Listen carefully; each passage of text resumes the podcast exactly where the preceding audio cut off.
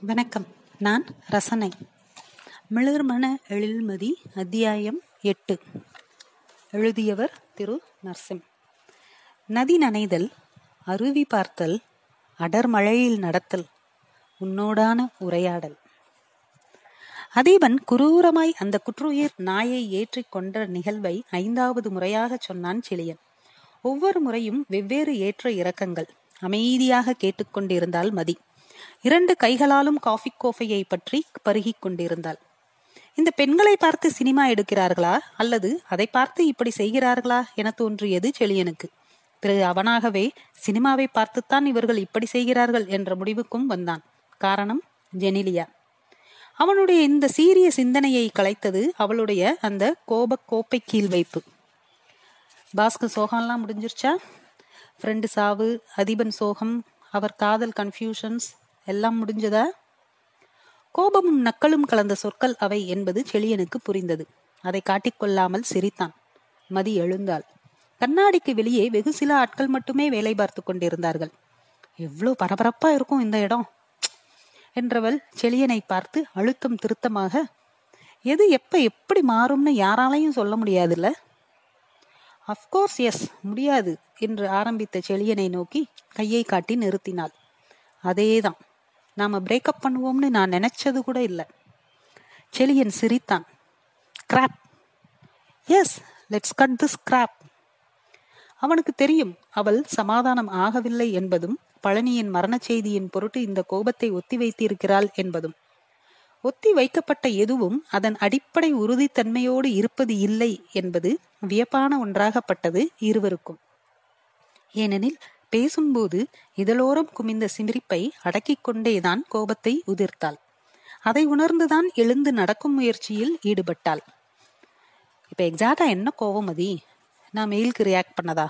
Sorry கேட்டேனே இல்லை என்பது போல் தலையாட்டி விட்டு அவ்வளோ தடவை ஃபோன் பண்ணேன் அன்னைக்கு நைட்டு ஏன் எடுக்கல? பதினேழு தடவை. எண்ணிட்டு உட்காந்துருந்திய இல்ல ஒரு போலீஸ் அவர் பேர் கூட என யோசித்தான். அவனால் நினைவிற்கு கொண்டு வர இயலவில்லை. சரி பேரை விடு. என்ன போலீஸ்க்கு? அன்று இரவு நிகழ்ந்தவற்றையும் போலீசிடம் பேசியவற்றையும் சொன்னான். சட்டென கேட்டாள்.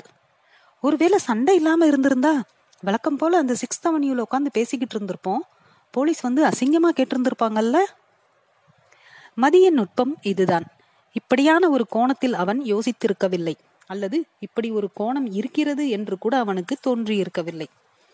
ச நாம சீக்கிரம் கிளம்பி இருப்போம்ல நான் அன்னைக்கு ரொம்ப லேட்டா தீப் ஆல் தட் என தோலை குலுக்கி விட்டு ஒரு டிரைவ் போலாமா? கையெடுத்து கும்பிட்டு தலையை இடவளமாக ஆட்டி no more drives at least not now என்றாள். செலியன் சட்டென வெளியே பார்த்தான். யாராவது பார்க்கிறார்களா? என. அனாமிகா விடுப்பில் இருக்கிறாள். மற்றவர்கள் முனைப்பாக தன் வேலையை பார்த்து கொண்டிருந்தார்கள். செழியனுக்கு முதல் முறையாக ஒரு அவமான உணர்ச்சி தோன்றியது. அதன் வெளிப்பாடுதான் சட்டென வெளியில் பார்த்தது என்பதை மெல்ல உணரத் துவங்கினான்.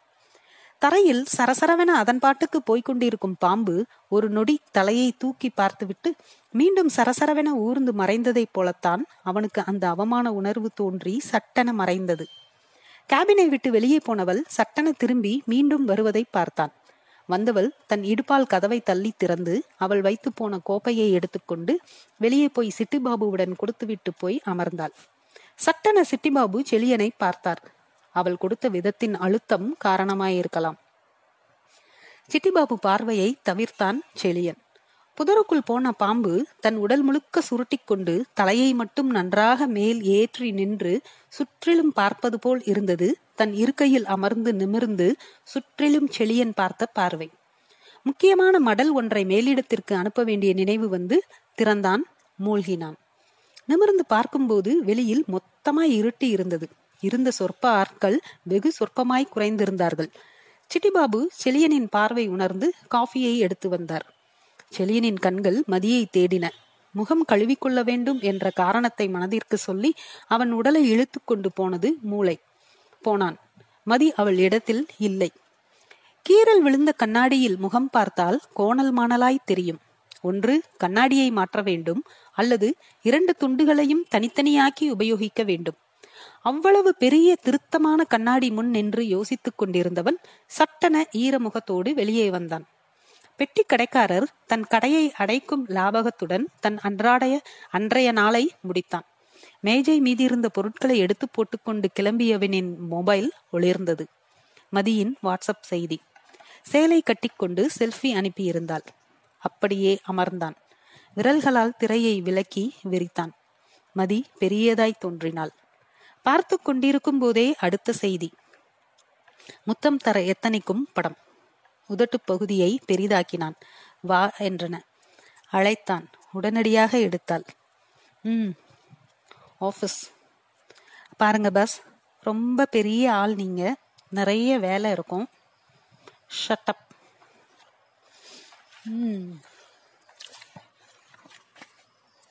மதி என்னாச்சு? Hurt ஆயிட்டியா? We will discuss and end this okay sir romantic மூடில் இருக்கீங்க. நீ மங்கி மூட்லேயே இருக்கியே. என்ன பண்ணலாம்?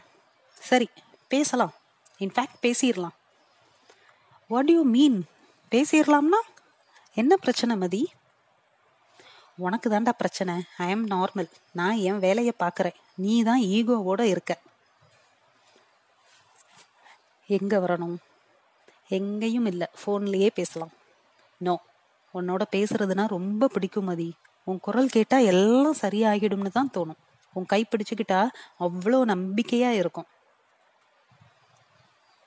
இதை பற்றி தான் பேசணும். சரி வீட்டுக்கு வரியா? அப்பா எல்லாரும் வெளியில் போயிருக்காங்க. ஆர் யூ ஷியோர் வந்தா அப்புறம் ஒரு கையால் தானே மொபைலை பிடிச்சிருக்க? ஆமாம் ஏன்? Use the other and hand மூடிட்டு வா. உற்சாகமாக கிளம்பினான். காரை கிளப்பி மீண்டும் அழைத்தான் அவள் எடுக்கவில்லை. வா என்று செய்தி அனுப்பினாள். மதியின் வீட்டிற்குள் நுழையும் முன்னர் இன்னொரு முறை அழைத்தாள் வந்துட்டியா? எஸ் வெயிட் வெயிட்டா ரைட்டு என்று நினைத்தான். வெளியில் வந்தாள்.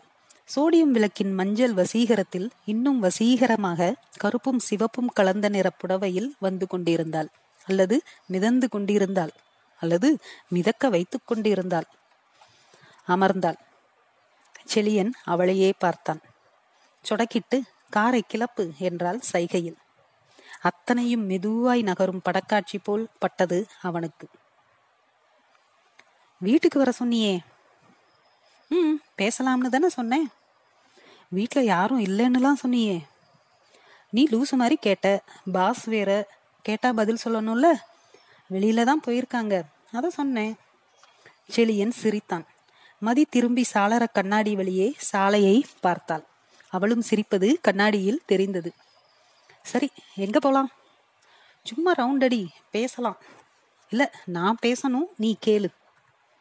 அது செம்ம. பேசு நீ பேசுனா கேட்டுக்கிட்டே இருக்கலாம். இப்ப பேச போறத கேட்டா அப்படி சொல்ல மாட்ட. அம்மா தாயே சொல்லு. தொண்டையை சரி செய்து கொண்டாள். செளி எனக்கு உன்னை ரொம்ப பிடிக்கும். ம். நாம சேர்ந்தே இருக்கணும்னு நினைக்கிறேன். ஆமா இப்ப செழியன் பேச வந்ததை இடைமறித்தாள்.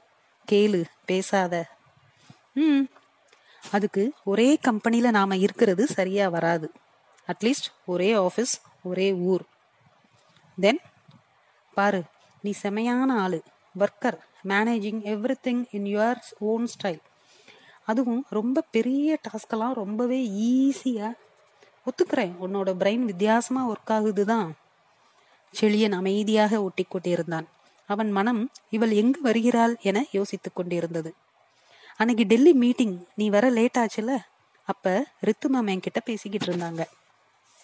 செழியன் சட்டன திரும்பி அவளை பார்த்தான். ஆனால் அவள் எவ்வித மாற்றமும் இல்லாத குரலில் தொடர்ந்தாள். செலியன் டீம்ல இருந்து வந்திருக்க ஸ்பெஷல் நீன்னு சொன்னாங்க.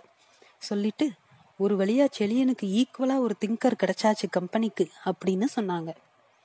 கிரேட் ம் இது எவ்வளோ சந்தோஷமான விஷயம். ஆனா உன்கிட்ட சொல்ல எனக்கு அவ்வளோ தயக்கமா இருந்தது. நீ எப்படி எடுத்து பண்ணு கமான் மதி இதுல என்ன இருக்கு? இருக்கு நிறைய இருக்கு. உன்ன மாதிரின்னு சொல்லுவாங்க. அடுத்து உனக்கு ஈக்குவல் அப்புறம் உனக்கு பதில்னு போகும். வாட் த கிராப் ஏன்? உன்னை நான் சர்பாஸ் பண்ண முடியாதுன்னு நினைக்கிறியா? இல்லை மாட்டேன்னு நினைக்கிறியா? புரியல. ரெண்டுமே நடக்க பாசிபிலிட்டிஸ் இருக்குன்னு சொல்றேன். இன்னைக்கு நீ எவ்வளோ பிஸியா மெயில்ஸ்ல இருந்த? அதே மாதிரி என்னோட வேலைன்னு வந்துட்டா நான் ஏதாவது ஆர்வத்துல பண்ணுவேன். ரித்து மேம் வாட்ச் பண்ண ஆரம்பிச்சிருக்காங்க. நான் என்ன சொல்றேன்னு உனக்கு புரியும்னு நினைக்கிறேன். ஸோ நீ உன் திறமையை காட்டு. மேலே உன்னோட ஒர்க் பிடிச்சா ஹெட் ஆபீஸ்க்கு போ. சிஇஓ ஆகு. அதுக்கும் நம்ம லவ்வுக்கும் என்ன சம்மந்தம் மாதிரி ஆர் யூ ஷேர் சிலி ம் எங்க? என்ன பாரு என் கண்ணை பார்த்து சொல்லு. செளியன் திரும்பி பார்க்காமல் காரை ஓட்டி கொண்டிருந்தான். அதனால தான் சொல்றேன் நான் கொஞ்ச நாள் மும்பைக்கு. ஓ புரிஞ்சுது. நசீம் கிட்ட பேசிட்டிய? காரை நிறுத்து நீ திருந்த மாட்ட. No no no no please Mathi நான் தப்பா கேட்கல நீ முடிவே பண்ணிட்டியான்னு. சரி நானும் சண்டை போடலை. இன்னும் யார்கிட்டையும் பேசல. உன்கிட்ட சொல்லிட்டு பண்ணலாம்னு. சரி நான் பேசலாமா? ம். இப்போ எந்த முடிவும் எடுக்காத. நீ நினைக்கிற அளவுக்கு அவ்வளோ ஈஸிலாம் இல்லை. மும்பையில் போய் அவனுங்க பாலிட்டிக்ஸில் மாட்டி வெளியே வர்றதெல்லாம் டேஞ்சர் ஐநோ இங்கேயே உன்னை பிடிக்காத ஆள் எவ்வளோ பேர். ஆனால் உன் பக்கத்தில் வர பயப்படுறானுங்கல்ல? மதி அமைதியாக இருந்தாள். செழியனுக்கு அவளின் அந்த அமைதிக்கான பொருள் புரியும். அவனால்தான் எவரும் அவளை சீண்டுவதில்லை என்ற உண்மை அவளுக்கு பிடிக்கவில்லை. அவளின் திறமையை அவள் மதிப்பவள். அப்புறம் அந்த ரித்து அந்த கிளவிலாம் ஒன் அன்னைக்கே ரெண்டு பெக்க போட்டு உன்னைய மறந்துருப்பா. உன் பேரு கூட அவளுக்கு இப்ப மைண்ட்ல இருக்காது. புரியுதா? ஆமோதித்து தலையை ஆட்டினாள் மதி. கொஞ்ச நாள் அமைதியா இரு. அன்னைக்கு அந்த மெயிலுக்கு நான் ரியாக்ட் பண்ணது தப்பு தான் ஏதோ ஒரு டிப்ரெஷன் அதை வச்சு எதுவும் டிசைட் பண்ணாத. அதே ஜாலியான மார்க்கெட்டிங் கியூன் மதி அப்படின்ற மைண்ட் செட்டில் இரு. இப்போ உன்னோட ஐடியாஸ் நிறைய தேவைப்படுது. சரியா? ஓகே பாஸ் என்ன சிரித்தாள்? அந்த குரலில் பழைய மதி தெரிந்தாள். அந்த சிரிப்பில் அழகாக தெரிந்தாள். உன் கூட பேசினா போதும் மதி. மழையில நனைஞ்ச மாதிரி எல்லாமே சரியாகிரும் எனக்கு. Coffee yes badly needed boss வழக்கமான இடத்தை நோக்கி வண்டியை திருப்பினான் உற்சாகமாய். மதியின் மொபைலுக்கு தெரியாத நம்பரில் இருந்து அழைப்பு வந்தது. கட் செய்தாள். நம்பரை பார்த்தவள் டே என்னடா ஒன்பது ஒன்பதா ஒரே ஃபேன்சி நம்பரா இருக்கு? என காட்டினாள். அதை பார்த்ததும் வண்டியை சட்டன ஓரமாக நிறுத்தினான். இது ரித்து மல்ஹோத்ரா நம்பர் என முணுமுணுத்தான். மதி தன் மொபைல் திரையை ஒரு முறை அழுத்தமாக பார்த்தாள். நன்றி.